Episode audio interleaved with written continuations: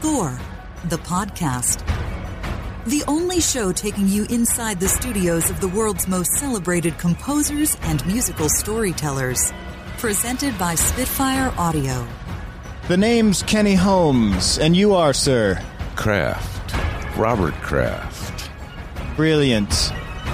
And checking in also every week, composer Carol. Hi there. Oh, that's nice. It's a little Changing it up. Quiet. Hi there A doesn't. little It's not as good of a shirt though as Hey guys. Composer Ah. Carol, who has been crushing it every week with these piano medleys that are insane. Insane. You if you're not check checking 'em it out, you're. you're I don't know what you're doing. And I think one of the coolest things is that all the composers see them on Twitter or Instagram and write amazingly. Thank you. You're incredible. Yeah. So oh my gosh, I'm touched. But yeah, That's so thanks, cool. Thanks for sharing. And You're the favorite of uh, all of our guests here on Score the podcast presented by Spitfire Audio. And what a jam packed show that we have for you today. We have a double guest show. So excited. We uh, we've been We trying do. this out here and there um, this season, and uh, it's really fun. It's it's double the pleasure, you know. I mean, we're focused today on a conversation one of my all time favorite composers, Terence Blanchard, who I've just loved. We've worked together on a couple, but it just, I've just enjoyed so listening to his music. Yeah, fifteen plus films with Spike Lee. Right. Spike more, more than 15 i don't know the exact number but he's he's been the the composer of at least 15 films but he's played on so many um, including the most recent film on netflix five bloods and also hbo's perry mason um, but the list goes on and on for the films terence has done black klansman harriet 25th hour malcolm x red tails clockers summer of sam inside man so many great ones. Uh, so Terence Blanchard, Blanchard on the show today, and then also as we count down, Alex Lacamoire. That's right. This Friday is uh, the release of Hamilton, the stage film performance that they're putting on Disney Plus, and we thought this is a perfect time to chat a little Hamilton. We have the music director and conductor of Hamilton, Alex Lacamoire, joining the show today. So, a lot to get to. But first, as always, we want to take a second to thank our sponsor, Spitfire Audio, maker of orchestral virtual instruments for film composers, used by many of the composers that you hear right here on Score the Podcast. Yeah, and Spitfire's released two new editions of their best selling BBC Symphony Orchestra library, including a Discover edition, which is an entire symphony orchestra at your fin- fingertips for just 49 beans. Oh, wow. That's 49 bucks. And if, if 49 bucks is out of your current budget, you can complete a form on the Spitfire website and get it for free. Two weeks it takes if you fill out that form. Yeah, we also want to mention Spitfire's new Composer magazine. There's great chats with uh, many great composers and tours inside studios, including the Newton brothers uh, talking about Doctor Sleep, which I just watched this weekend finally. Long time coming, and God, it's brilliant. Uh, make sure to watch The Shining first because there's a lot of Easter eggs, but the music's terrific. There's a lot of callbacks, and um, Andy and Taylor just crushed it on the music with uh, Mike Flanagan's Doctor Sleep there. most importantly to our listeners, we have such a deal for you 20% off your first purchase at Spitfire. It's good for over 50 different Spitfire libraries. You can use the promo code SCORE2020. It's a limited time offer, so you have to use that promo code SCORE2020 to elevate your music. Stick around after the show today. We're going to play a cue created using the Bernard Herrmann Composer Toolkit. Very nice, very nice. So, as I mentioned, I watched Doctor Sleep this weekend. Uh, it came out on HBO Max. Didn't even know it was coming out, but Mike Flanagan tweeted it, and I was like, "That's what I'm doing tonight," and it's it's rad. I texted uh, Andy Grush, one half of the Newton brothers, immediately after, and said, "Dude, I don't know what took me so long to see this film and uh, hear what you guys did, but it's fantastic. And I also finally watched Ford versus Ferrari, which is also on HBO Max. And Marco Beltrami and Buck Sanders loved the music throughout. The performances were great. That's just such a great movie all around. And uh, it took way too long to see these movies. So if you haven't watched those yet, those are my recommendations of the week. And uh, I also went back and watched Old School after uh, interviewing Teddy Shapiro, and it still holds up. How nice! It was a nice Such little Saturday. Went to Bed Bath and Beyond, Home Depot. I don't know. I don't know if I will have enough time. You know? You're going out, which is really nice. I um No, no. That's that's a line from the movie. oh Actually, pretty nice little Saturday. We're uh, we're gonna go to Home Depot. Yeah, buy some wallpaper, maybe get some flooring, stuff like that. Maybe Bed Bath and Beyond. I don't know. I don't know if we'll have enough time. That's funny. Well, we're staying in, and we're certainly hoping our entire audience is having a wonderful opportunity to stay home and stay safe out there. And listen, listen, you know what you can do while you're on lockdown? You can listen to seasons one and two of Score the podcast. That's right. Think of the possibilities. Well, I think we should get to it. We have a lot of uh, stuff to talk about here. Absolutely. Um, let's start with our first guest. Wanna be in the room where it happens, the room where it happens. I Joining us now, we're really, really excited because it's a big week. And actually, two years ago to this week, I saw Hamilton in Chicago. And uh, Disney Plus, July 3rd, Hamilton is coming out. It's a stage film version. Super exciting to have Alex Lacamoire joining us on the show. Lacamoire. And Alex, just so everybody's clear, I don't know how to say it without the O, but you're an EGOT at this point. I think my wife says that I'm, I, I have a get. A get. GET. Okay. He's searching for the Oscar, but he's an Emmy, Grammy, and Tony winning composer, music director, conductor. He does it all. Alex, thank you so much for coming on the show. Thank you for having me. It's an exciting week for you guys. Tell uh, tell us how you're feeling about this big release. Uh, super excited. Um, you know where we are right now in the world. Uh, a live theater is not uh, happening in very many places, and uh, so to get the live experience of Hamilton, that's not happening right now, and we're not exactly clear when that will happen. Um, and there was always a plan for us to release this filmed version of our show, and we were hoping to release it next year in 2021. And uh, yeah, uh, as Lynn said, the world turned upside down with the pandemic, and it seemed like a good opportunity for us to bring Hamilton to people if they couldn't come to us.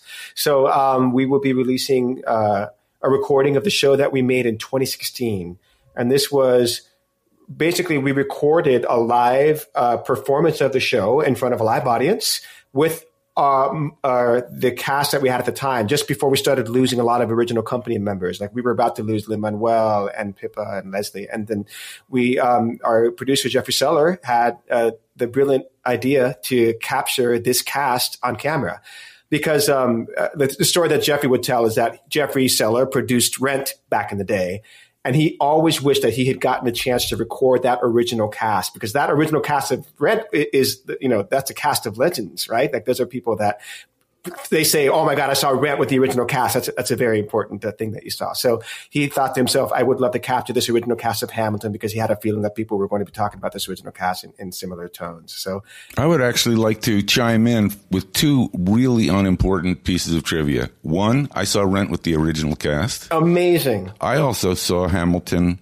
And Alex, I wonder if you were involved in the evening I went to see it at the public theater. I flew to New York, landed it. it was, Hamilton had been open maybe four days and the New York Times review had just run maybe the day before and I was going to Manhattan the next day uh-huh. and I'd read whoever Charles Brantley in the New York Times, you know, this musical's unbelievable. Get to the public theater. You got to see it. I landed in Manhattan at like 5.30 in the afternoon and called my friend at Warner Chappell. Oh yeah, I called him up. I said, "Hey man, I know it's like 5:30 and the show goes on at 7:30 or 8 at the public theater. Is there any possibility you have one theater and I hear it's sold out and that review yesterday must have crushed it." He said, "Hang on. Um do this. Go to the box office and tell them you are Busta Rhymes." Well, I said, um, you know, like I'm kind of a five foot ten white dude. I mean, I'm not like a a big rapper dude busted around. He said, just do it. They'll have a ticket for you. I literally went to the public theater right from JFK with my bag. I remember hiding it in the public theater and went to the guy. And in pure New York fashion, I said, uh, he said, name please. I said, Busta Rhymes. He didn't blink an eye. He just looked down. He went, uh, Mr. Rhymes here. Gave me the ticket. Next. wow, You got them all in check, I think. that's really funny. Buster Craft. You know, Busta Rhymes went early in the first week, so maybe like he was supposed to have gone that night and changed his mind because he was there for at the public somewhere in the first week. So you know what probably happened? I think I went night four of Hamilton. Yeah, and sat in a like front row, right? Row center, or something like that. Yeah. yeah. And Mark was um, in front row in the first week of the public. So probably what happened is he couldn't make it that night, and two nights later they got him. I ticket. think that's probably what happened, homie. And they told him, "Just say you're Robert Kraft." well played. And the guy didn't look up, but well the guy looked at him and said, "No, man." But yeah, I, I might have been conducting it. It was either me or my associate Kurt Crowley. So I'm excited because the whole concept of Hamilton being filmed as a stage play mm-hmm. and then presented. Uh, it's a unique job for you because usually, I mean, as you know from doing Greatest Showman, I'm sure, or working now on In the Heights, where these are the actual movies. Mm-hmm. It's a huge role that you play that is generally unacknowledged in film. It's not on Broadway, but of the pre production that goes into getting vocalists recorded and the post production that goes into making it look like they're singing. So when you're doing a live stage play, what was your role in making Spike's version of the stage play prepared for a movie? Yeah, so uh, great question. Um, in preparation for the filming of the live performance that you see in the Hamilton film, that was just our natural day to day course of events being in Broadway, which is you try to keep the show as well maintained as possible, meaning you know, as conductor, I would sometimes take a show off to watch the show from the house so that I could take notes and give notes about the sound, give notes about uh, cutoffs, give notes about intonation, give notes about phrasing and dynamics, just to try to keep the vocals in shape. I want and to interrupt just to say, if I didn't understand this, our listeners may not. What you were saying, because I was saying from the house, so you had a Zoom. You oh, mean sorry. take the night off from conducting? Yes, get, thank you for clarifying. To get into the audience? Exactly. So instead it. of like, thank you for, for clarifying that. Yeah, my, I would usually conduct the show. The show would occur eight times a week, and I would conduct most of the shows. And then every once in a while, I would not conduct, and I would have a substitute conductor such that I could actually sit in the audience or by the soundboard and watch the show and take notes and see what the audience was seeing. Because when you're down there in the pilot seat, you're too close and you're you know you're, listening to everything in headphones you're not really getting the experience that the audience is getting necessarily so yeah it's about trying to uh, just um, uh, as i mentioned trying to, trying to keep the show sounding the way as best you think it could sound sure so leading up to the recording, the filming of the the show, it was just trying to keep the show, as I mentioned, robust and, and having it sound clean. And then once it was filmed, uh, it was about the post production. It was about just listening to the mix and uh, having a great team of people to adjust those things and listening to it in a soundstage, listening to it uh, with Tony Volante, our amazing mixer. We had the help of Tim Latham, who mixed our cast album. We had the help of Derek Lee, who engineered our cast album. Uh, you know, we, we, had a lot of folks there. Um, just, just working to make the little micro adjustments that are going to be very hard for people outside of us to really know what went into it. But uh, it, it's all about trying to deliver uh, a true performance of the show. That is also, by the way, different than the cast album because mm. the cast album is its own experience, right? And that is doing something in the studio where you can really kind of uh, uh have fun and, and, add some delay on something that you might not have and cut a section that you might normally put in the show. But this was actually the live performance. So what you have is what you have to work with. It's almost like this this concept was predicted for the time. I mean, it's it's a perfect time for something like this to come out. And you shot this in 2016, which is only a year after Hamilton came out. And this doesn't happen very often with Broadway shows. I'm curious why why this particular show? And was this when you noticed that Hamilton was exploding and you're like we got to get this captured? Or uh, what sparked the idea to do this in the first place and hold it till now? Yeah well, well um, the first part of your question as i mentioned earlier um, i think jeffrey seller was the person that really uh, got that idea in our heads about trying to capture this original cast before uh, they disbanded and uh, as they were starting to do. And I will say at that point in time, we knew that the show was being received in, in a very uh, unprecedented way. We knew that the show was making an impact on a lot of people in a way that, that was very uh, uh, exciting to us because uh, you know the show was very visible. You know, like TV shows were were making uh, jokes about it in their you know the sitcoms. You know, and the cast album was still very popular. There were a lot of tweets, a lot of posts, a lot of articles, a lot of uh, uh books and stuff. Uh, you know, uh, there, there were we were in the public eye, and it just felt like we wanted to put this performance in a time capsule because we knew that we didn't want to release it right away. Hmm. It was always in our minds to wait until the time was right. And I think we had always, you know, mentioned the number five years. Like that always seemed like the right time for us to, to, to release it. Um, but, you know, it could have been earlier, could have been later. We were just going to kind of feel it out, knowing that uh, uh, it just felt right to not oversaturate what was happening at the time. Because as I mentioned, uh, the show was very popular, but we didn't want to have one more uh, uh, you know, representation of ourselves. Yeah.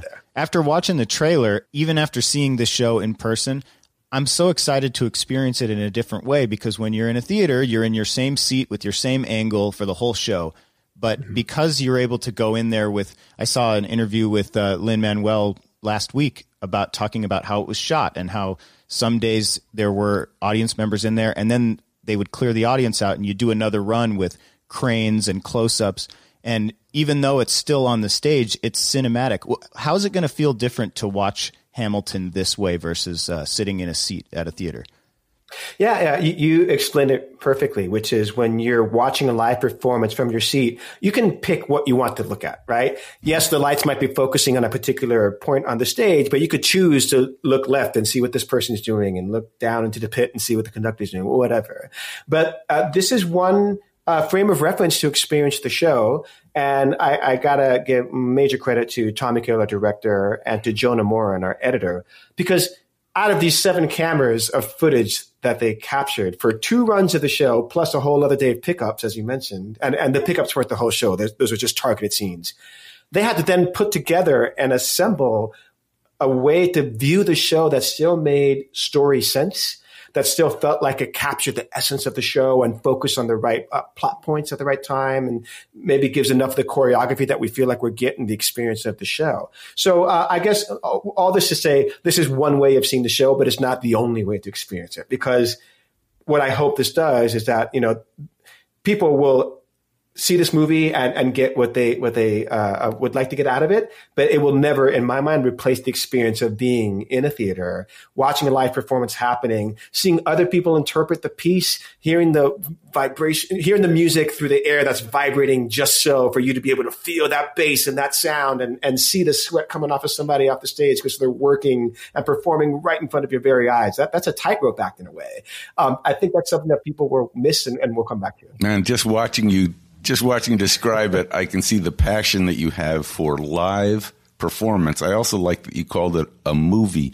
I have one tech question about Hamilton because it's fabulous in this Please. particular uh, iteration of it, and a global question about what you made. The tech question is you mentioned the cast album, and you don't have to reveal any secrets, but did the singers sing in tune enough for the recording of their vocals live because as many people actually suspect but don't know, live singing is rarely completely in tune. In the theater, mm-hmm. you kind of give up a lot of critical nature, uh, you know, listening because you're watching the performance. On a mm-hmm. record, mm-hmm. the difference between a great singer and an ungreat singer, particularly in the good old days is, you know, Ella Fitzgerald sang perfectly in tune. Oh, and there were no overdubs or punch ins, sure, what we do live. Sure, sure. For Hamilton, Mike,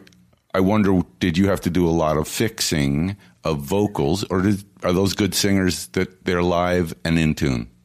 They're amazing and they're live and, and they're in tune. I, I mean, in this modern age, there is now a little bit of an expectation for, I, I think, for vocals to be like a little bit more perfectly quote unquote in tune than I think yep. there was, you know, back back in the old days. Because Again, like you, know, you, go back, listen to old records and whatever, like, you know, Queen, whatever, Van Halen, you listen to that stuff and like they're not perfectly in tune. You yep. still love it. It's still great. I think to this day and age, you know, people would go back if, you know, if uh you know, if uh, Led Zeppelin recorded Physical Graffiti today in 2020, someone would tune Robert Plant's vocals. That's just because Auto we're in that mindset where that's what happens. But I will say this, because of the Hamilton film, and all the live mics that were on in the theater all the time, tuning was nearly impossible. For ah, that kind so of. So what you're going to hear is that they, yep. uh, you will see like how good these performers are and how well in, in tune. To your point, they were. It's an underappreciated skill. My other question, the global one, exactly. the, the,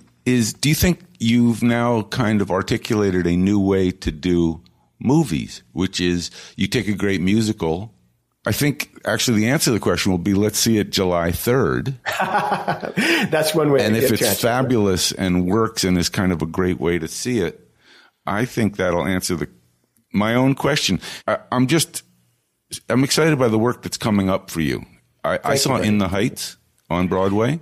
Thank I you. absolutely loved it. As I mentioned, Thank I called Lin Manuel after it and introduced myself and said, let's try and do something together. And he said, I have some other things in the works. Little did I know.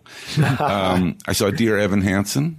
Oh, wonderful. Thank you. So you're now, have you moved from New York City to California? Are you going to be making movies from now on and not working on Broadway and Tata, the Big Apple?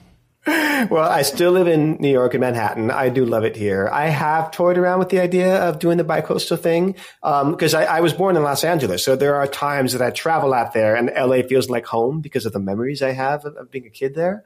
Um, and there's definitely something about the energy and the air and, and uh, the sunlight that, that I love about uh, Southern California. That that's really that's hard to deny. Um, but I will say this: uh, uh, I have been presented with a lot more TV and film opportunities that I've been uh, uh, going towards, and it's been really fun and illuminating and scary and terrifying and extremely difficult at the same time. Um, but it's a muscle that I'm trying to exercise because it's not one that it, it's I don't have a facility with it yet. Um, that is to say, I take on the challenge of trying to score a scene from just a pure creation versus trying to arrange something that is pre-existing.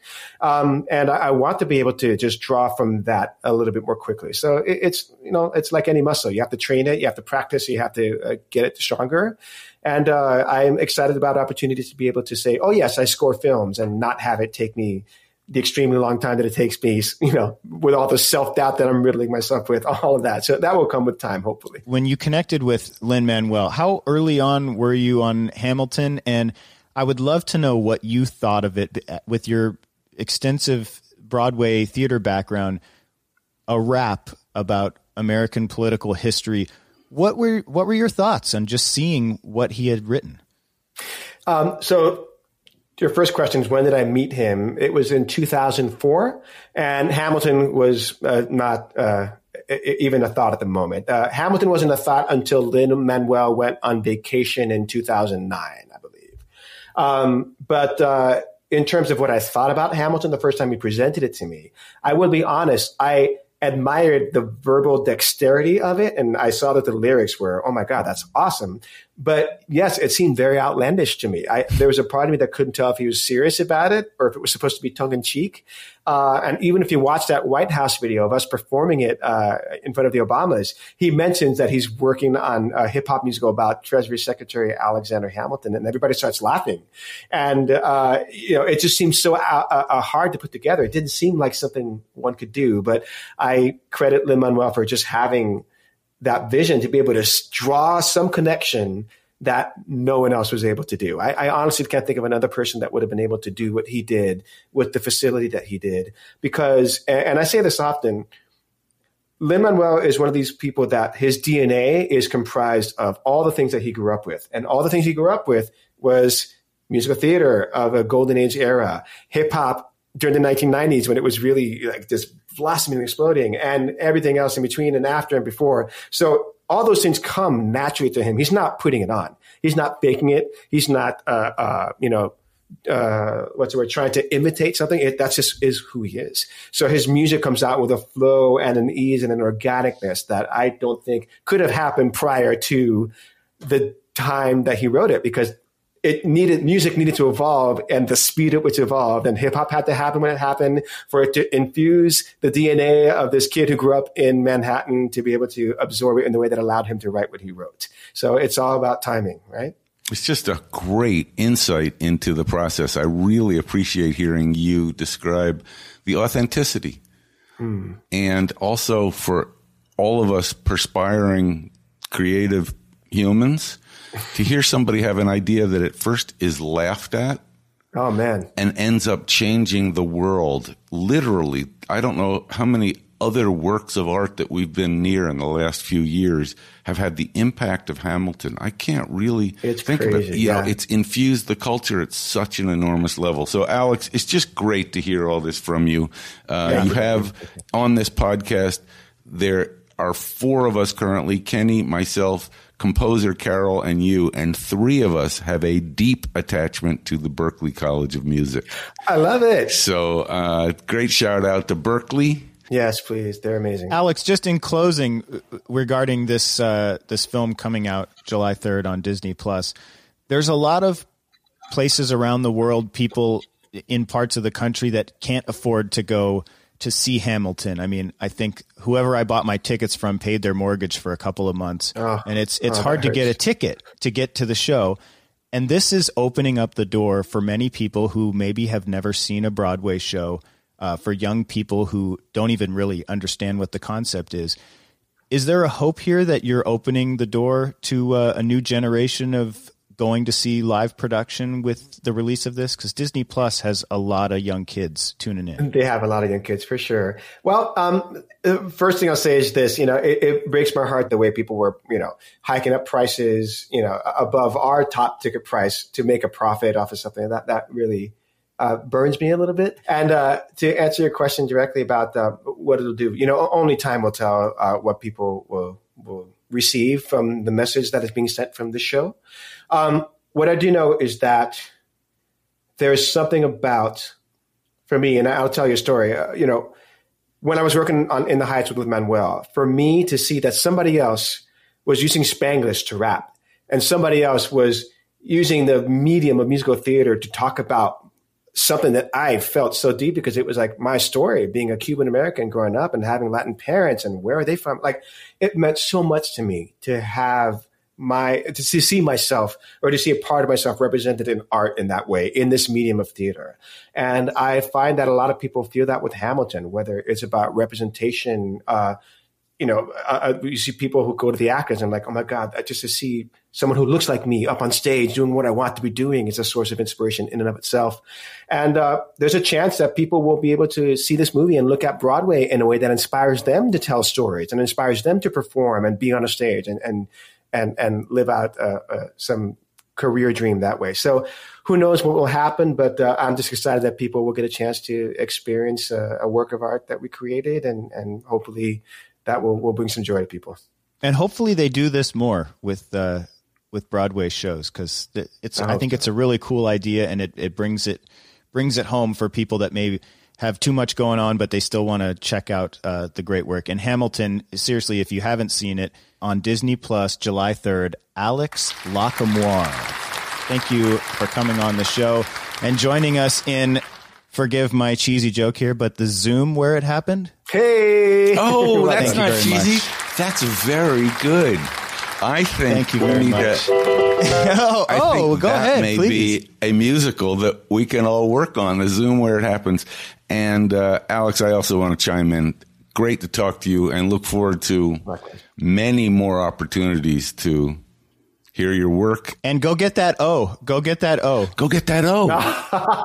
Get it? Get appreciate the it. O. Get, Get the, the o. O. Okay, we're done here. This isn't a comedy show. We're going to wrap things Hysterical. up. here. Well done. Well done, Alex, best of luck with everything, and uh, Thank thanks you. for coming on the show. Thank you. I appreciate you having me. Thanks so Yep. much.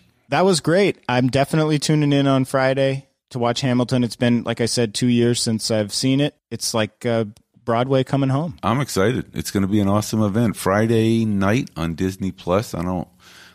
I feel like I'm advertising for them. I'm just excited to see Hamilton and listen to it again. Yeah, especially with the original cast. I did not see it with the original cast, so to see Oh, I did. Lin And that's Manuel gonna and David. Diggs and everybody. It's it's going to be awesome. And speaking of geniuses, Yeah, we have another one coming on our show tonight. bringing them through the car wash here, the composer car wash. Coming up after the break, we have Terence Blanchard. Stick around. We'll be right back. Blockbuster, the winner of Adweek's Creative Podcast of the Year, returns. Film is a hobby, not a career. I know, Dad. James Cameron? James Cameron. A movie for your ears. James Cameron. What? Me? No, no, no, no, no, no, no. This isn't what I envisioned. It's a bad idea, okay? About the world's most ambitious filmmaker. It has to be perfect. Just say, I'm the king of the world. What? Why would I yell that? Blockbuster. Get it wherever you get your podcasts. Hey, score fans, it's Kenny. We are stoked to be back for season three, and we couldn't have done it without your support. Be sure to connect with us on social media for the latest guest announcements, video clips, industry news, and more. You can find us on all the social platforms. Twitter is at Score the Podcast, Instagram at Score Movie, and Facebook at Score Movie, or you can just search Score, a film music documentary.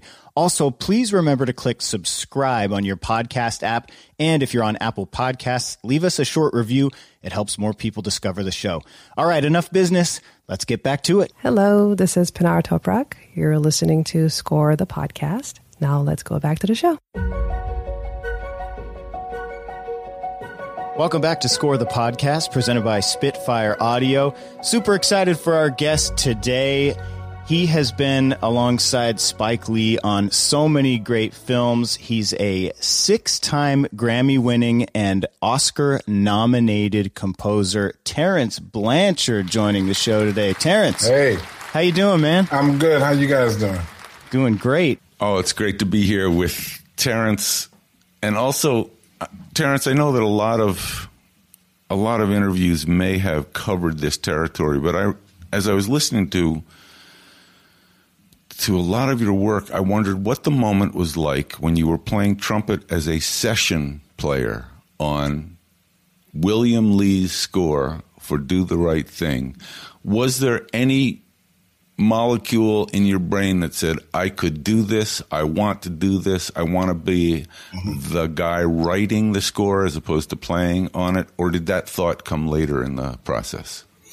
No, I actually had a thought similar to that while we were in the session because I grew up studying composition and I always wanted to have the ability to write for larger ensembles. I just didn't know where how it was going to happen.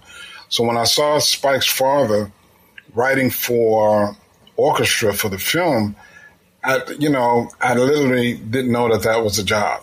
You know, I, I always thought that people would just pick records and do needle drops for for movies. I don't know why. I just never paid attention to the credits.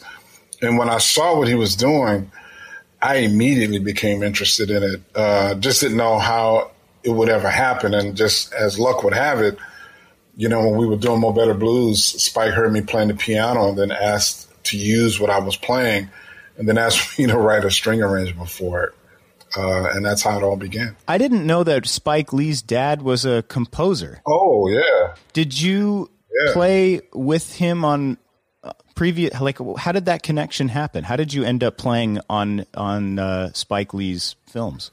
Well, Spike's dad is a great bass player. You know, he played played with uh, I think legendary. He played, yeah, he played uh, not Billy Joel. Um, oh man, I can't remember. Uh, but anyway, it'll come to me. Uh, but he was a great bass player, and his aunt is, was a great classical pianist as well. So when Spike was doing some of the earlier films, they hired a contractor with a great jazz musician named Harold Vick. And hmm. Harold had this notion of creating a band – of jazz musicians, of the most talented people in the New York area, no matter the age group. So there's actually a video that was floating around for a minute from just us hanging backstage with all of these great jazz musicians at one of Spike's earlier sessions. So I was just called in to play on one of the sessions. And what was crazy about it was, you know, there were two things that happened simultaneously. Lenny White was doing an album of this vocal group, and he wanted Miles Davis to play on the track, but he couldn't get Miles, so he asked me to do it and do it with a mm-hmm. Harmon mute, right? Well, at the same time that that was happening, I was walking into the session with a Lakers t-shirt on. I had a Lakers t-shirt, Lakers oh, hat. No. yeah, man. You know, and they, they had just beaten the Celtics, you know, and you know, and Spike, and he looked at me, he goes, Lakers fan. I go, yeah, man, proud of it. And then the track got used in the film. Mm-hmm. Right. And then Spike said, man, that's you playing on? I said, yeah. And that's how he remembered me. So when it came time to do Mo Better Blues, you know, he asked me to coach Denzel Washington. you know, and then one thing just led to another, man. And we've been working together for about 30 years now. Did you um, show Denzel sort of embouchure and and different kinds of physical well, trips that a trumpet player would would be used to? Well, I tried. I, I, I, tried to at first, but he was in L.A. and I was in New York.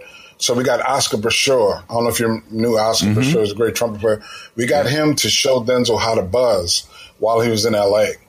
So when he came to New York, you know, initially I tried to make videos for him, but the videos just didn't get it, you know. Yeah. But what we what we figured out was, or what I figured out was, if I would just write out the fingerings on a piece of paper, it gave him something tangible. It's like music to him. You yeah. know, it gave him something tangible where he could practice at his own tempo, you know, and then build up his dexterity that way. The, the problem became was that he actually knew the fingerings. So if he got caught up in a take of a scene, you know, your natural inclination is to correct your mistake, right? And that little bit of hiccup you could see in the in the take, right? So what we had to figure out was, listen, man, we clogged up the horn. We allowed him to blow as hard as he could, and we said, don't try to use fingerings. Just sing with the track, and do do it that way. And that way, man, he just became spot on. He was just nailing it every day.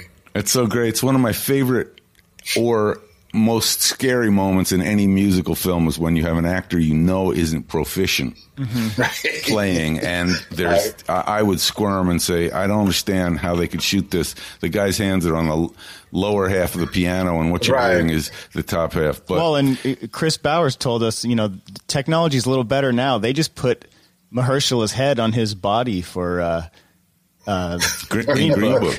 yeah, yeah, for, yeah, for the for the heavy playing scenes. Yeah, well, I don't think that, I don't think Ter- that would have worked with me and Denzel. I don't. I don't, I don't know. Yeah, yeah, yeah. Terence, I'm going to embarrass you by saying that you were so uh, after listening to all the scores this weekend.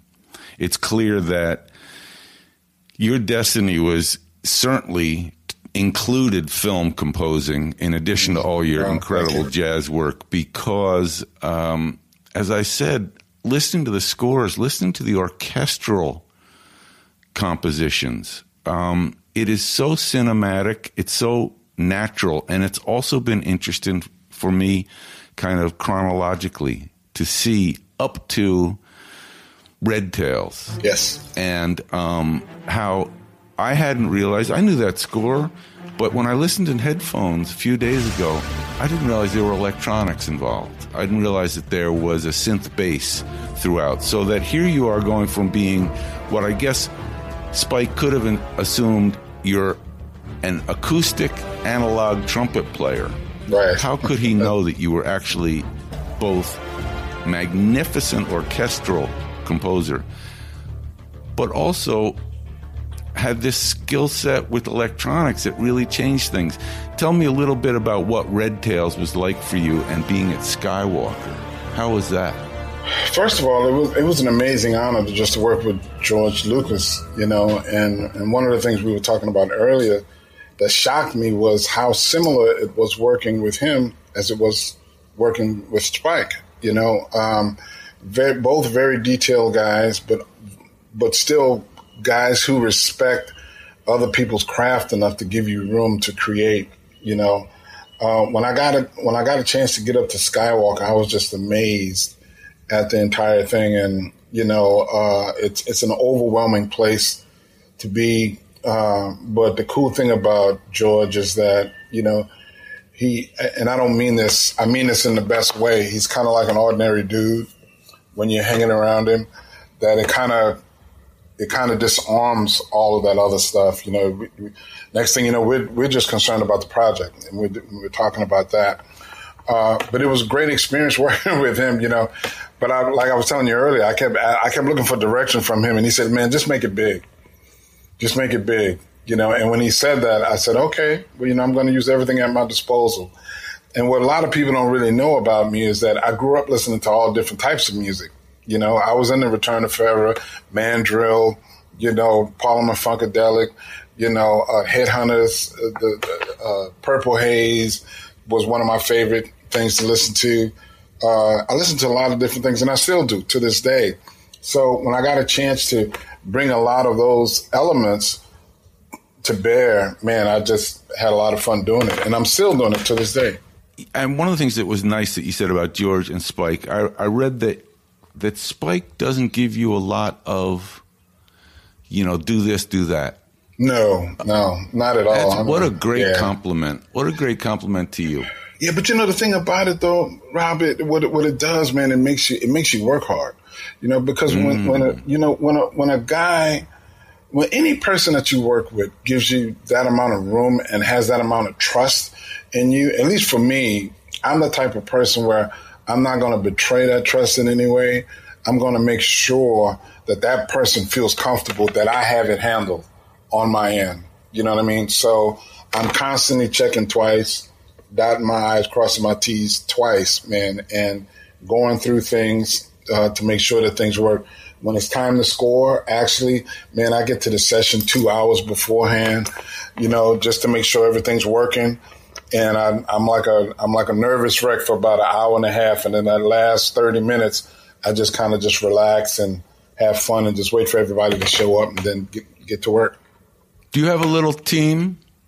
I just wondered if you know Spike has a little crew that's kind of around him a lot. Yeah. Uh-huh. Um, usually editor. Mm-hmm. I'm not sure music editor. I don't know if he has. Yeah, Marvin. Uh, Marvin yeah, Marsh. Because mm-hmm. it used to be Alex Steyermark on some yes, of the early stuff. That was that was early but, stuff. Um, yeah. I just wondered, do you when you say you get there two hours early, are you pretty consistent with like an engineer or an orchestrator or a crew around you, or is it different per? No, no, no, no, no, no. Well, it's it's changed. You know, we were using uh, Frank Wolf for a number of years, and now we're using a young guy named Greg Hayes. Mm-hmm. Uh, but we try to stay consistent with a lot of, you know, because the thing, the thing, one of the things with Spike, you know, Spike is very loyal, and he's the type of guy. He's a creature of habit, you know, and when we're doing these sessions, we don't want any new wrinkles. You know what I mean? If if if we have people that are competent and really great at their job, you know, we're going to make sure that we try to put that team back together as many times as we can. Amen. Can you take us back to just growing up? I know. Did, did you grow up in New Orleans? Yes. Mm-hmm. So there's there's I mean, talk about a place to grow up for music. Um, it's it's the place. And I, Kenny, I can't tell you how many times as an adult you know, you, you know, you reach that point in your life where you start to realize how blessed you are, you know, and I can't tell you how many times I've said to myself that I'm so blessed to be from this town, you know, because growing up, just from the sheer notion of what, you know, Rob was talking about, return, return to forever. I grew up in a town where, you know, I could hear like traditional jazz being played in the clubs in the French Quarter and then I could go home and listen to Miles Davis, Clifford Brown, Thelonious Monk. So immediately I started to understand that there was like a growth, there was a tradition. There wasn't a level that you reach and then you just stop. There, you know, that was my that was my first recollection of what it meant to be a, a musician. Then on top of that, the number of people in this town, because I still live in New Orleans now, the number of people, uh, well, I'm bi-coast. I live in both LA and here, but I'm here during the pandemic. Um, the number of people who do this because they love it. You know, they've, they've, they've not become big stars, but they're great musicians, they're very creative, and they love what they do. That's my orientation of what it means to be a musician and an artist. It's not about it's not about trying to chase down a certain type of career or anything like that. It's really about trying to learn with each project, trying to grow, with each project and trying to give back, man, to the community that has given me so much. I love that so much. And it's there's there's only two cities I've ever been to where you can walk outside at any point in the day and hear music, and it's Nashville and New Orleans. And there's yes. I'll add a I'll add a yeah. third to that, which is Havana. Oh, okay. Woo! Havana. I mean, you you can be walking on any street in Havana and you hear a bass. You know, you think, wait a minute, there's somebody's playing a record that's just a bass solo and you walk around the corner and there's a dude yeah. on the street just right I gotta, I gotta, tell you, I gotta tell you, I get, let me just tell you this story real quick. So you talk about Havana, right? So I went there with my band, the E Collective. We did a tour there and it was an amazing tour. When we get to Havana, they took me to a high school where these 15 year old kids, they had an all girls jazz band that was amazing. Then they had this other band come up and the kid was 14 years old playing the alto saxophone like, like Cannonball Adderley. And when I went over to shake his hand, I was like, man, he didn't speak any English. I didn't speak any Spanish. And I, I just say, hey, man, you are amazing. And when I was walking back to my seat, I heard the kids giggle and laugh. And I was looking at my road manager and I said, what happened? He said, man, when you shook his hand, the kid went like, what did I do? You know what I mean? Because that's just what they do every day. We go to Santiago and they, and they take me to a jam session, right? And a guy got up on stage with an oboe at a jam session. And I'm sitting there going, man, this dude is really brave. Okay, let, you know, let's just let's just see what's about to happen with this. And when this guy started to play, it was incredible. So the level of musicianship down there is is it's like it's like here. It's like just like what Rob said, man. You know, it's it was that was an incredible experience. We could do a we could do a whole show on two aspects of this. The first is exactly what you said, which is you sit down at the piano. You know, I would play the piano in some place. I have friends that are musicians there, and they then as we're getting ready to record, I did some recording in Havana, and then the piano player would come sit down. He'd play exactly what I played. Yes, yes. And then he'd play Yes. Beethoven just Yes. for laughs to say, you know, I'm also classical. And then he'd Yep. play some ferocious Montuno. That, Yes, and exactly. this is the complete musician. These guys were complete players. The other thing that's Yeah. interesting, and again, this is another podcast, is that New Orleans and Havana Oh, yeah. have, a rela- have a relationship. Yep. And one could even say, and I hesitate, but the clave, mm, mm, mm, mm, mm, which is a very Yoruba Cuban thing, Yep. is also in rock and roll Yep. and is in came up the Mississippi with Hey Bo Diddley. Yeah. And so Yep. that's interesting that I didn't realize you'd been to Havana, and I love that. And we're gonna, everybody's gonna say, "Hey, man, let's talk about Terence," and we will. But I can say to all our listeners, That's a whole nother show. get to Cuba, get, Get to there, Cuba get fast. there. Or the podcast, the And Cuban I- edition, coming soon. But I also then- love that you love New Orleans, man. And, so and, and let me just tell you this too.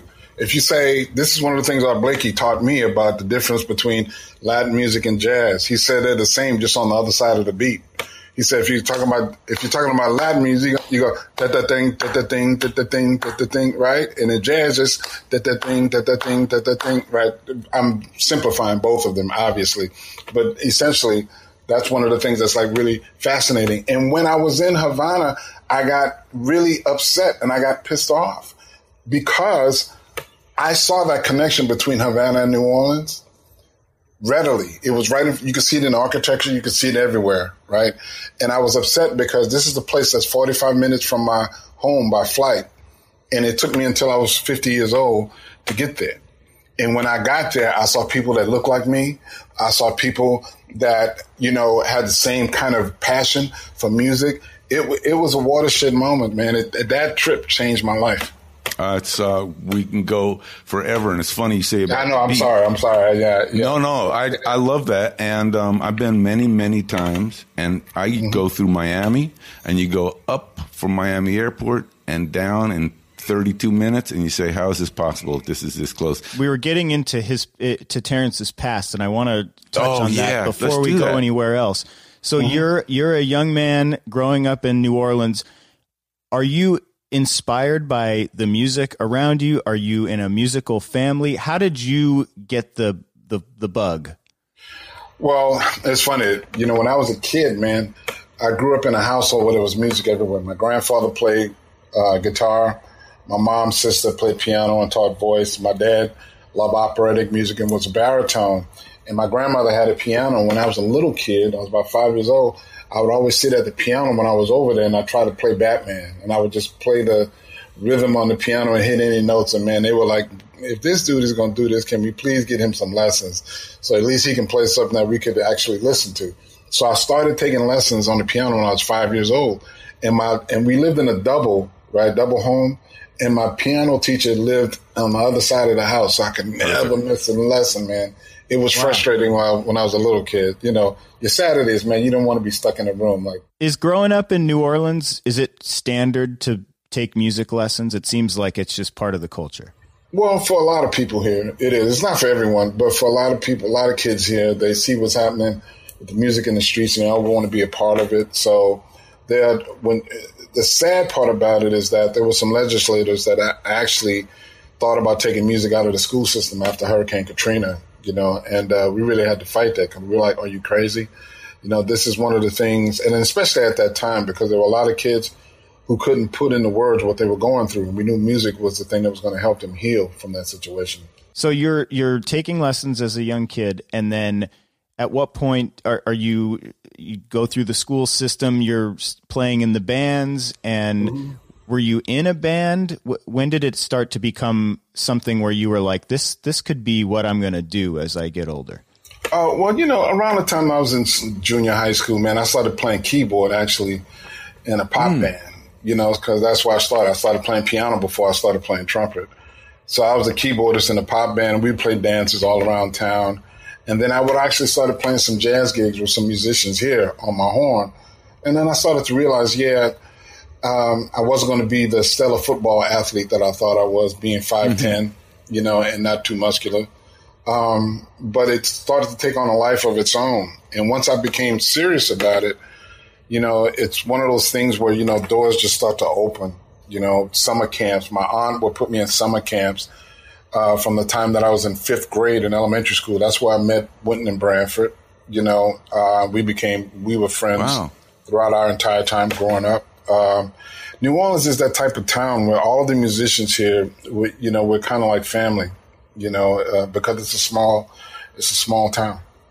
Yeah, that's so nice so you're you're now this incredible renowned trumpet player but it all goes back to piano and i'm wondering what inspired the transition at what point at what oh. point were you piano player turned trumpet player and why man there was a guy named alvin alcorn uh, you can't see it in my studio but i have his picture on my wall uh, to remind me of it when i was in fourth grade in elementary school um, he brought uh, a traditional jazz band to my elementary school to, you know, just play for us, right? And I never forget, there was something about him playing the trumpet, it, the vibrato, it, it had a vocal like quality to me in my mind. That's what I kept thinking about when I was a kid. The funny part about it was, you know, remember I told you I live in the double and uh, we didn't have a piano. So I was, I would always have to go over to my grandmother's house to practice, right? Well, just as I came home, to say that I wanted to play the trumpet, my dad had just got me a piano to put in the house. You know, yeah, that was my dad forgot about his religion that day. It was. Did you ever have a chance really to go funny, back man. to Mr. Alcorn and tell him how much influence that day had on him? Did you ever oh, see him oh, again and tell him? I did, but you know, I didn't get a chance to say. I'll tell you what happened. Like I said, New Orleans is such a small town, man. We're coming down on the off ramp on the highway. We get to a traffic light. My dad is driving. I'm still a young kid. I'm in elementary school. And I go, Dad, Dad, that's the guy. That's the guy. He's the reason why I want to play the trumpet. And my dad goes, Oh, that's Al. And I'm like, You know him? They roll down the window and he goes, Al. And he goes, Hey, Al, how you doing? And they, they're talking real quick. And he goes, Hey, Al, my dad, my son wants to play the trumpet you think you could teach him? And I got really excited, you know, like, oh man, I'm gonna study with this guy. And he goes, no, he's got to learn how to do that for himself. Oh shoot! and I was crushed, man. I was crushed. But when I got older, I said, you know what? That was probably the best thing for me to hear. You know that mm. nothing was going to be given to me. If you're going to do this, you got to work for it.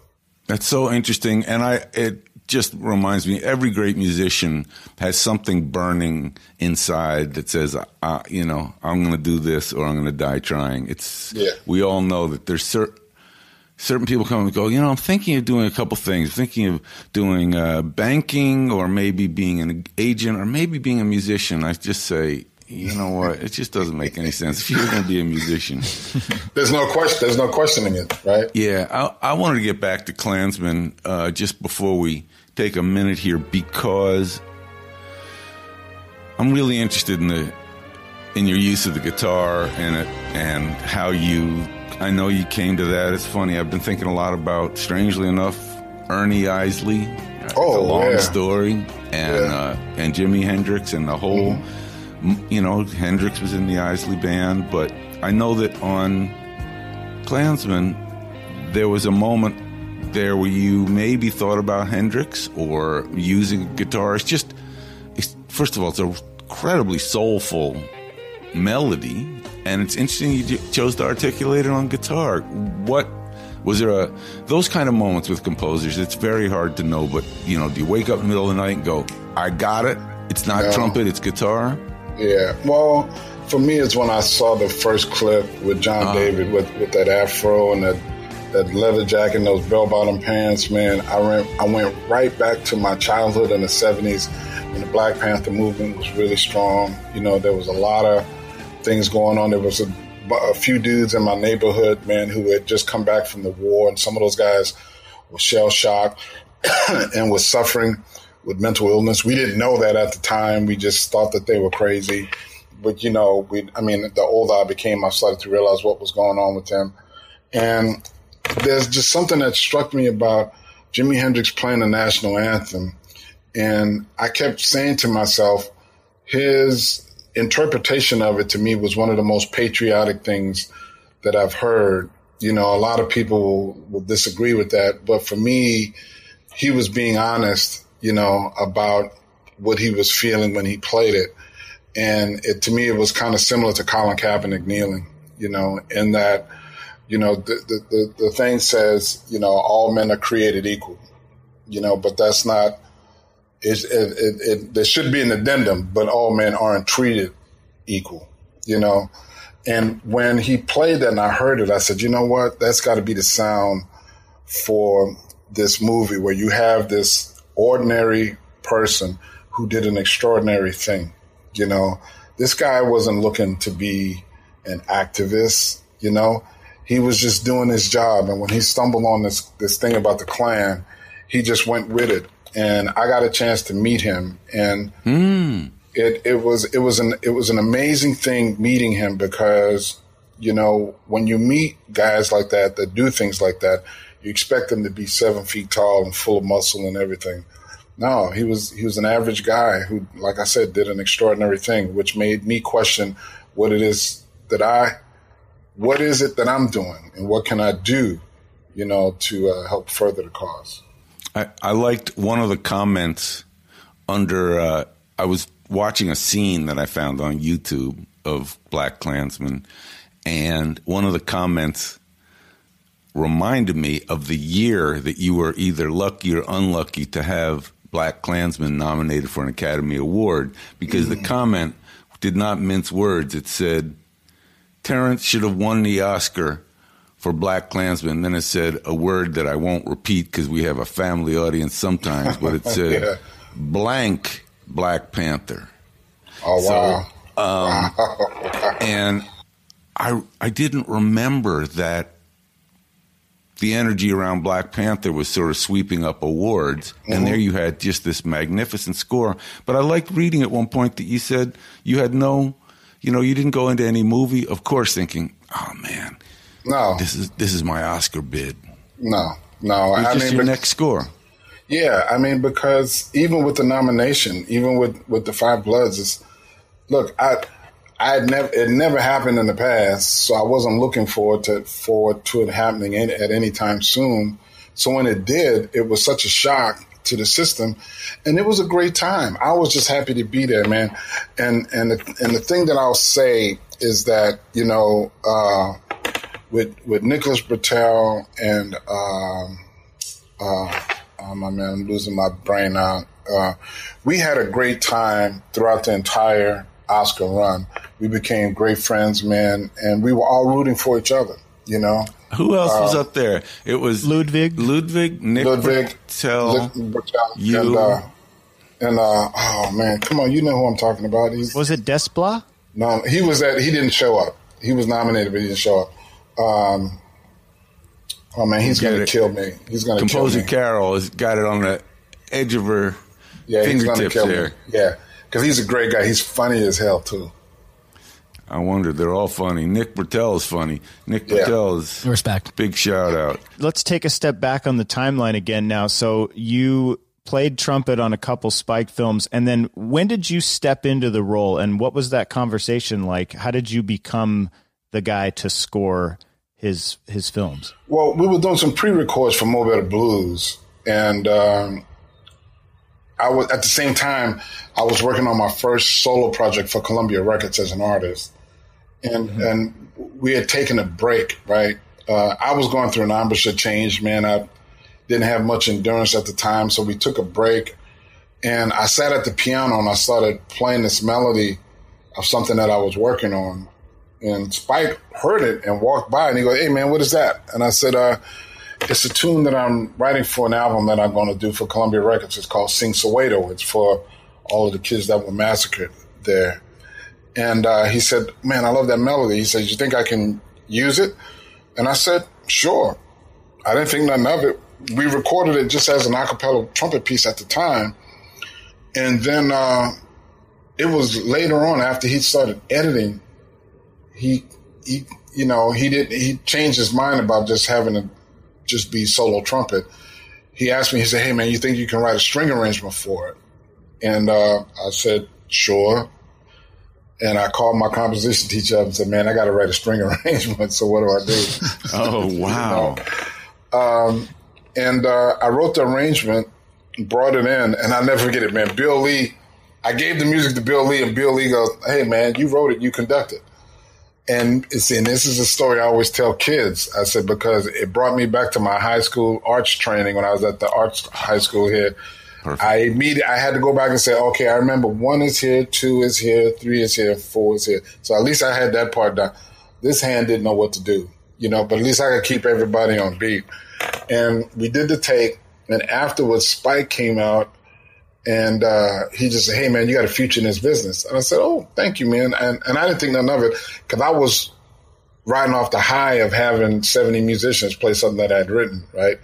And it goes to show you how the universe works. So we were at old BMG Studios in New York, and I walked up the hallway to go to the, the men's room, and there was a mastering room right there across from the men's room, and there was a guy in there mastering the Rite of Spring. Stravinsky's The Rite of Spring.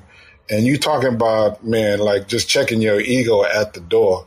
Like I was on this huge high of like hearing this orchestra and then I walked down the hall and when I heard that I said, Oh my God, I got a lot of work to do. And then Spike called me to do Jungle Fever, you know, after that, and it's just been a wonderful working relationship ever since. But did you at that Were moment? you shocked though? When- yeah, with Jungle Fever, did you have that same moment of how do I write a string arrangement? Did you have that moment of how do I write a film score? Oh, definitely. And the, and and the wild part about it, a lot of people don't know, is that at the time, man, there was a lot of piracy going on in New York, right? So, um, uh, yeah, as a matter of fact, I remember coming down uh, Canal Street one day and the feds raided this place that was manufacturing. And it was funny because they, they jumped out of a white panel truck and I was parked right behind them at a, at, at a light, and I thought they were coming for me. You know, it was crazy. It's no. about, about 15 officers jumped out of this truck and raided this place. Uh, but at the time, everybody was freaked out about films getting released early because you know they were being sold on the street like months before they were released. So Spike didn't give me the film for Jungle Fever. He just gave me a sheet that said this scene is this long, this scene scene is this long, and I tried to do my best. And at the time, I really didn't I didn't know much about orchestration. Um, so I remember after doing it, it's like you know I always tell my students whenever I have a session for some reason, after every session, there's a moment of clarity that becomes the next session. You know, the thing, the do's oh, and don'ts. That's so nice. Yeah. So you scored your first full length film with no picture. Yes. Yes. That's insane. Well, I didn't. Think, yeah, I mean, you know, now, I mean, looking at it, it, it, it was it was a challenge, you know. Uh, but that's why when we did Malcolm X, you know, uh, I told Spike, I said, Spike, you know, I understand what's going on, bro. But look, man, I'm going to keep everything secure. And look, I get it. I understand what he was because you know the one of the places that he was working at when he was doing it, man. I'm telling you, it was crazy back then. You there were like major films being sold on the street prior to release. Well, I think just before we take a little break and come back with Terence Blanchard, I must share it that in that moment of all the films being stolen, I had the experience of actually finishing Avatar. Oh wow! And and being very concerned, the studio was about piracy. Yes. And uh, I went to the premiere, and then my family uh, and I, we had a friend who had was working in Phnom Penh, Cambodia. He'd started an orphanage, and we after the premiere, we flew to visit him and do some work. And we got there, and the very first day, we're walking in Phnom Penh, and this kid comes up to us with a basket full of DVDs. Yep. He had Avatar for sale. And that's something. I'd, I'd, been at the premiere maybe 48 hours before, yeah. and uh, it was 75 yeah. cents. and, and, I thought, well, here's a $200 million movie that somebody has already figured out a way to steal. Yeah. It didn't affect the box office. Didn't though, affect so the box right. office. That 75 cents, I kept it in my pocket. I brought it right back to Fox and threw it in a basket. We're going to take a quick break. Uh, much more to come with Terence Blanchard. Stick around. We'll be right back.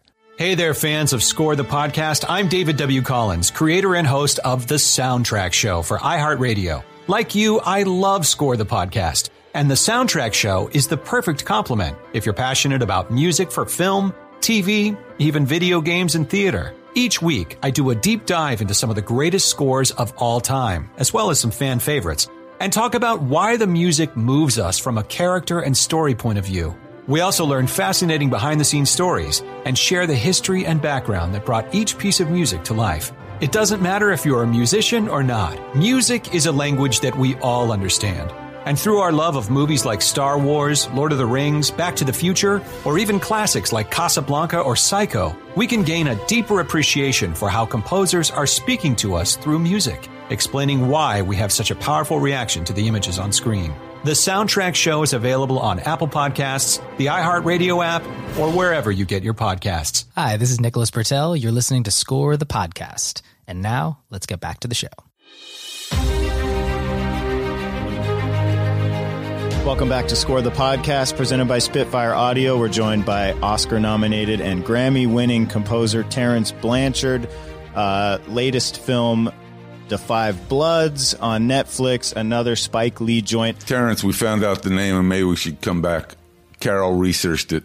Here are the five contenders for uh, that year, which might have been 2018 Black Panther, BlacKkKlansman, Beale Street, Isle of Dogs, Mary Poppins, Marc Shaiman. Mary Mark Poppins. Shaiman. Mark Marc Shaiman. Shaman. And you're going, you're going like this. eh, You're going like this. You say he's really funny, and I thought, I don't know who? And then, uh, uh, okay, one of the funniest guys ever.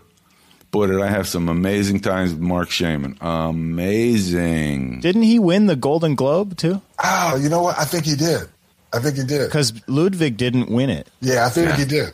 But you know, we were at the BAFTAs, man, and you know, in the BAFTAs, they combine the songs with the score. So you know, and we were up against Lady Gaga, you know, and we were we all we went for the trip, man. We, you know, we knew what was going to happen, and it was so funny, man, because I could see Mark across the across the hall. I mean, uh, you know, in the in the in the concert hall, and when our category came up and they called them as the winner, Mark looked over at me and he goes, That's funny. He oh is a very God. funny man.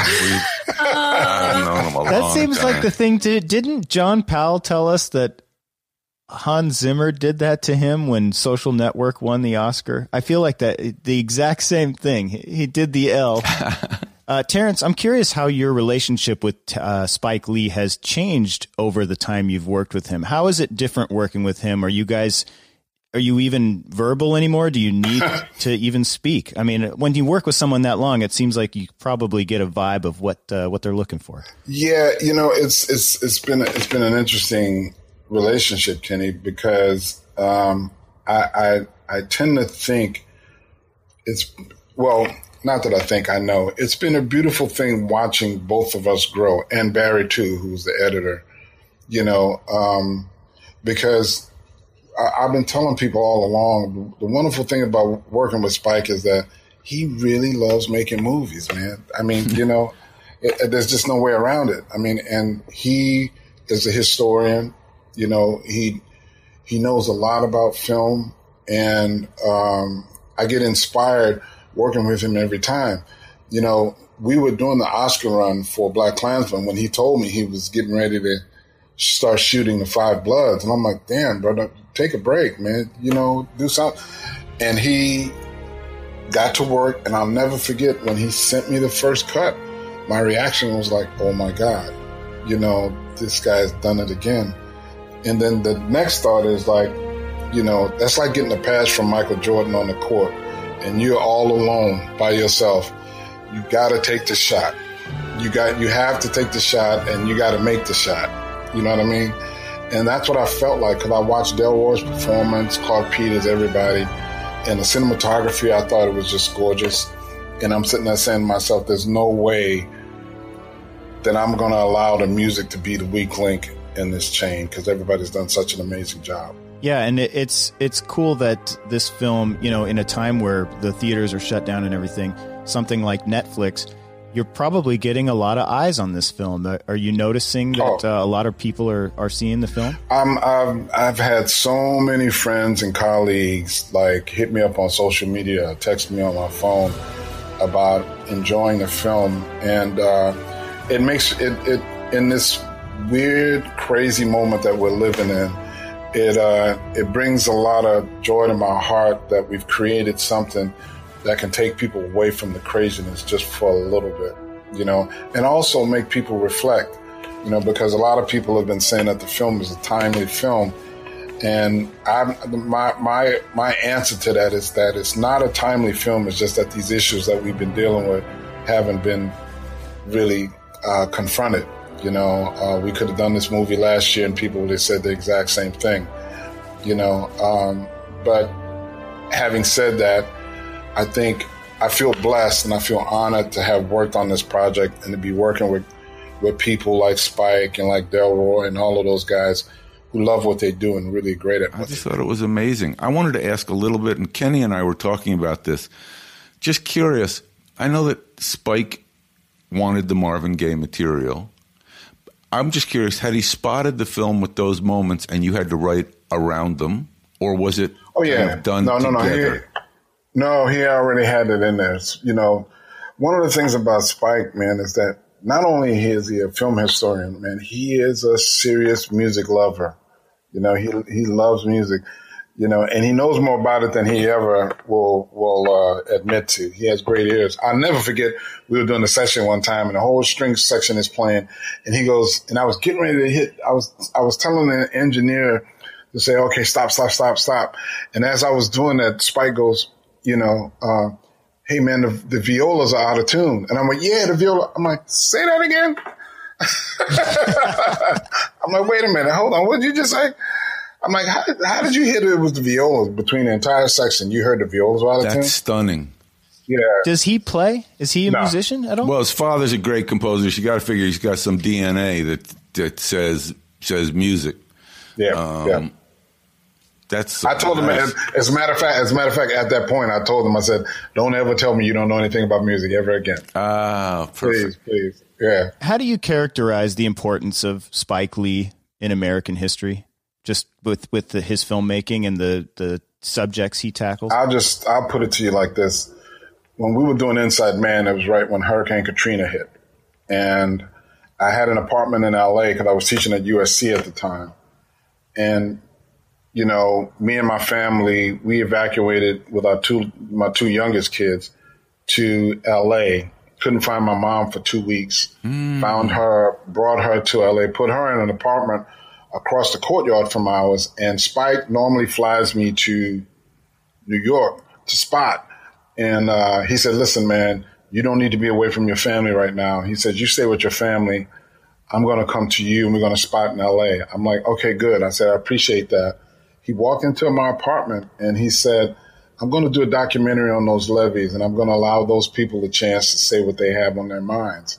And I'm going to give them a chance to speak.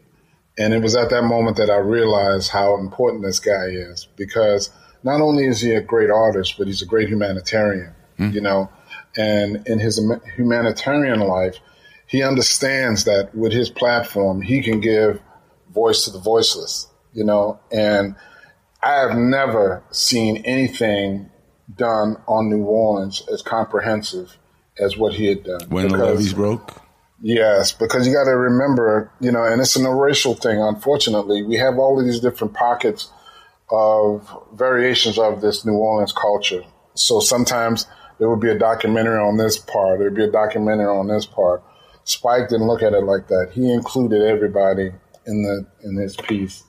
And when I saw that and I saw what it did to the spirit and the souls of the people who live here and were from here, it was an amazing thing. And then it also allowed people around the world to get a glimpse of what was going on here. So for me, he's a very important figure because he has this fictional world where he creates these movies that help illustrate his humanity, but then also in his documentary life, he'll actually go out and give voice to the voices. Same thing happened with Four Little Girls. You know what I mean? Mm-hmm. So I think he's an extremely important person. In, in, in it's interesting how all that work, and in any artist's life, but in Spike's, it's going to be cumulative. It brings us yeah. to this moment and it's you know it might have not had an impact that was global at that moment it was muted it was seen and now it, we come to today where yeah. all of his work as i'm going through your work and looking at what spike has done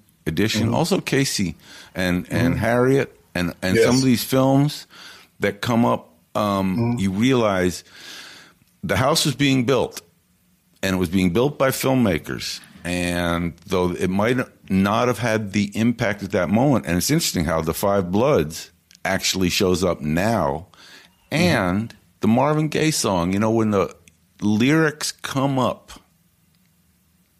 on my screen because I put subtitles on and I read mm-hmm. the lyrics and mm-hmm. I realized what Marvin Gaye was saying. Mm-hmm. Um, yeah. I just things don't always happen in the time they should. Mm-hmm. But you know, this is that's the right film and the right song. I think we were both interested. Well, well, I have to tell you, I don't mean to cut you off, but I have to Please. tell you, you just illustrated exactly. I just did an I just did an op-ed for NPR, hmm. and you just illustrated exactly what I was was what I was trying to say. And the thing is, you know, the thing that I was saying was that because I was doing an interview about the Five Bloods, and somebody was talking about uh, you know, what's going on and how many people love the song. And then I thought about it and I related it to social injustice in that, you know, there are well meaning people all around this planet who love the songs and can really sing the melodies with the same inflection as Marvin Gaye, which will make you think they really understand it, but don't really understand what the words are. You know, and sometimes it takes people a while to really grasp what is really happening with the words. And I think this moment in time with George Floyd's death, this is a moment in time where people are waking up to what the words actually are in the song. And I'm just talking about in our culture and this this this American culture where we've been, you know, uh, trying to do the best. Well, I won't say all of us, but a lot of us have been trying to do the best that we can. You know, so it's it's a it's a beautiful moment to see how out of this tragedy, a lot of people have awakened to what has been going on for decades, you know, and it's Centuries. been doing my heart, my heart, a, a great, it's, it's, it's been blowing me up, man, watching all of these young people out in the streets fighting for injustice, you know, fighting for what America has promised all Americans. You know what I mean? It's a beautiful thing to witness. Is that one of the reasons why you chose to do it a cappella. First off, I had never even heard that song like that before. Um, I don't know if that had that been out there like that anywhere, no. but the, the fact that you didn't have the music around yeah. it to really uh, put the, the the lyrics on display. No, that was a Spike decision, and I think he did it exactly for that reason. You know, uh, I think the backdrop of the war, what we were talking about earlier, these guys fighting for the rights for people they don't know, only to go back and not have the same rights as the people they were fighting for. And then the person who was fighting for their rights was killed, you know, but they were still professionals. You know, it's, yeah. it's an amazing thing. And I think, you know, by, by making it an a cappella piece, it gave, like you said, it gave you a chance to really focus on what it, what, what's going on. Cause when he says mother, mother, mother, there's far too many of us dying, you know, Brother, brother, brother, there's far too many of us dying. Mother, mother, mother, there's far too many of you crying. It's powerful. You know, Marvin Gaye is really, really laying it down with those lyrics. I mean, it's just quite a remarkable song, more than I ever knew. And it's funny when you're talking about it, saying how many people say, "Oh, honey, I love this song. Let's slow dance," not Right. realizing it's incredibly political. But um, you've got so much great stuff coming up. I mean, Perry Yeah. Mason Yep. debuted last week. Yes. And uh, is now in full swing. Uh, maybe a couple weeks ago. I'm into it. I'm into Good. I'm into the new. Good. Perry It's a great Mason. You know what I heard in Perry Mason, and I thought, I wonder if Jerry Goldsmith somehow showed up in the room near you because Yeah, yeah, yeah. it might be just the solo trumpet feeling and Yeah, the dark streets Uh-huh. of Chinatown, but there, I mean, it's a nice room to be in, which is the Jerry Goldsmith room. But I thought, ooh, Terence, either overtly or maybe it's just those pictures. I felt a little Chinatown coming through, Well- kind of a trip. Well, you know, the thing is, I, I've loved great scores, man. You know, I, uh, so it, it, it's, it's all possible because, you know, that's one of the, when I did my album, I did an album called Jazz in Film and we recorded Chinatown. Oh, I You remember. know? Yeah, That's yeah, right. Yeah. That's right. You know what I mean? So um, it's possible. You know, uh, for me, what I try to do with Perry Mason is to try to create something fresh, but bring in some of the sonic elements of the period. You know, uh, and do something a little different. Are you playing? The, there's a lot of piano and trumpet on display. Is that you playing everything? Me, but I'm playing both. I'm not playing.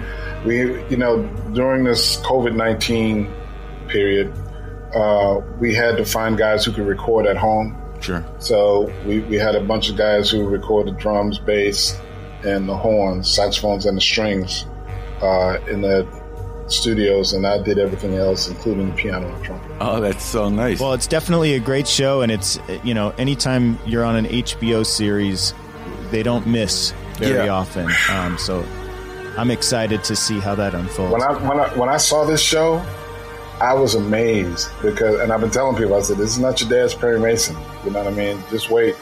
First episode is just just wait till you. s- It, I, it's a great show. It also shows growth as a composer because if I'm not mistaken, I mean, when I first heard the end title, I thought, you know, it's almost like my CD player skipping, or uh, you know, but I realized it was a sample that was rhythmic, Yes. and yeah. um, plus it just shows all the coolness of electronics, plus plus kind of an Yeah. acoustic band. Yeah. You know that you know that that that that first sound. Yeah, what is that? A sample of It's a it's a it's it's a it's a sample of something uh, that I put it that's in Omnisphere that I used. Oh wow! But I got the I I got the idea because that truck man is so rickety at the beginning of the show. Nice. That's so cool. I think Terence, we just wanted to ask also a little bit about the Charles Blow book that you're that Oh, you're yeah. going to be working on. I mean, I, I've been interested in hearing you. I don't know if we even got it on the podcast, but earlier saying that your father listened to opera. You have your second opera coming up for the Metropolitan, correct? Yeah, I'm excited about it. Uh, I don't. I, I still wonder about how I got here. You know, because my father loved opera, and I always said, you know, he's probably up in heaven looking down at me, going, "I told you so." You should listen to me years did. ago. Yeah, yeah. Um, but I've been blessed, man, because this whole journey started with Opera Theater St. Louis when they asked me to do Champion in 2013. That's when it that's when it premiered, and you know they said, "Well, we want you to do another one." And you know, my wife found the book of Charles Blow's life, uh, "Fire Shut Up in My Bones," and it's been a it's been a beautiful journey. You know, because when we premiered it in St. Louis, those guys did an amazing job, and it's such a different it's such a different experience than writing film because in film I'm reacting to something that I'm looking at. There's a stimulus on the screen that's that's you know inspiring me to write. Here it's just a libretto in my mind, and it's an amazing thing to sit in a room for, for two or three years and and put this together and then watch people walk around the stage and singing these lines. It's an incredible experience. I know it's Kasi and um, and, Kasi and- Lemmons and- did the libretto. Oh, she did. And, yeah, and and uh, it's a, she she adapted it from Charles Charles Blow's book. And this is scheduled. I know it's kind of up in the air, but what 2022, 2023, something. Yeah, 21 22, I think, is the the 21 22 season. So, yeah. Uh, for all you sports fans out there, we are blessed to have Terence here, who it it's hard, you know, it's like whatever day it is, is he making a record with E Collective? Is he scoring a major release on HBO or in the Yeah, theaters? Is he writing an opera? Uh, is he teaching at UCLA? That's a full life. Yeah, the, you have so many things going on, but you always have time for Spike. Has there ever been a point where you had to put something on hold for him? I mean, how do you balance all of these different projects? You know what, Kenny, man, it's been it's been amazing in how things work. Um, I've been look, knock on wood, dude. I've been very blessed that things have fallen into place, you know, perfectly uh, in my career. There were a couple of times where I had to move some concerts around, obviously, um, but it wasn't a wasn't a huge deal because those things were just easily rescheduled. Um, but I've been blessed in that way, you know. And you know, look, Spike is the dude that got me into this, man. So whenever he calls, I have to make sure that I'm there for him, just the way he's been there for me. I love that. I think it's one of the great attributes of having a relationship with a director is that you actually have this Yeah. kind of first of all you have a nonverbal way of talking to each other and speaking but um, he knows that he doesn't have to think wow i got to find a new composer for this he's found the composer Thank you. Before we let you go, I had one question that I have to ask you, and you kind of addressed the Spike Lee NBA fan fandom when you talked about the Lakers. But yeah. have you been to a game with Spike? Have you experienced that? When I lived in New York, man, he turned me into a Knicks fan, and this was back during the glory days of Patrick Ewing, John Starks, and all of those guys. And I and I, I tell his story, and I know he doesn't remember it. Uh, he wasn't even paying attention. But we're sitting on the floor, man, and I had a box of Cracker Jacks, and I just put him down like this, and he jumped up and said, "Take him, Pat." And kicked the Cracker Jacks all over the court, man. And the ref came over to me like really upset. Hey, hey, hey, hey. And I was getting ready, and I was like, no, but that, he's the reason why. That's where I got my ticket from. I'm like, yeah, all right, man, my bad. oh that's a great But- that's a great colleague But but here's the thing, you know, he knows that we're, I'm a serious NFL fan, and the Saints are my team, right? So he came down after Hurricane Katrina when the Saints played that first game after Right. the hurricane. He was actually here walking around with a with a New York uh, Jets jersey on. no man. way Yeah, and My man. Yeah, and it was funny because I didn't see him, and my phone kept going crazy. Your man's here walking around with a Jets jersey on. I'm like, and I'm texting. him. I was texting. I'm like, hey, bro, you can't do that down here, bro. You can't do that down here. No, no, no, no, no. But you know, when That's it comes to football, we don't we don't talk football much because he's a New York fan. yeah Yeah, Well, Saints so- gonna have we haven't even talked basketball that much lately. Hey, listen, So- I used to go to Yankees games, and there'd be one guy walking into the bleachers in a Red Sox uniform, and the police the police would actually lift him out and say, "Come with us," because it was too dangerous. By about the fifth inning, with enough beer, you know, you just the fights broke out. But Man, no, just by no you, just by you man. saying that, yeah, yeah, yeah, yeah, yeah. Just I can love. feel that just The you Cracker. Jacks. Just I love it. here, Yes, man. that's So fantastic. Yeah. Well, Terence, uh, thank you so much for taking the time all the way joining us from New Orleans. We really appreciate you coming on the show. And uh, the music of Perry Mason is available now on Water Tower Yeah. Music and new episodes every Sunday on HBO. And also make sure to go watch The Five Bloods on Netflix. Uh, that is out now. And so is The Score, right? On all Yep. music platforms. yep. The scores Yeah, out it's as a well. beautiful Thank you guys, man. It's, hey, man, it's been great. Hey, Robert, it's been great seeing you. It's been too long since. Terence, too long, but we're gonna we're gonna Yeah. figure that out. We're gonna remedy that. Yeah. So thank you so much, man. Fantastic. And a reminder to our listeners to follow us. There's a number of ways Instagram, Score Movie, Twitter, at Score the Podcast, Facebook, Score a Film Music Documentary. Send us your questions to score the mailbox at epicleff.com. We'll try to get those answered on the show. Robert, take it away. Hey, Terence, just a great pleasure. I'm going to go listen to more Terence Blanchard after this podcast just because it makes me feel so good. So, thank you, man. Cheers, and uh, we'll see you next week. All right. Thank you, guys. Appreciate it.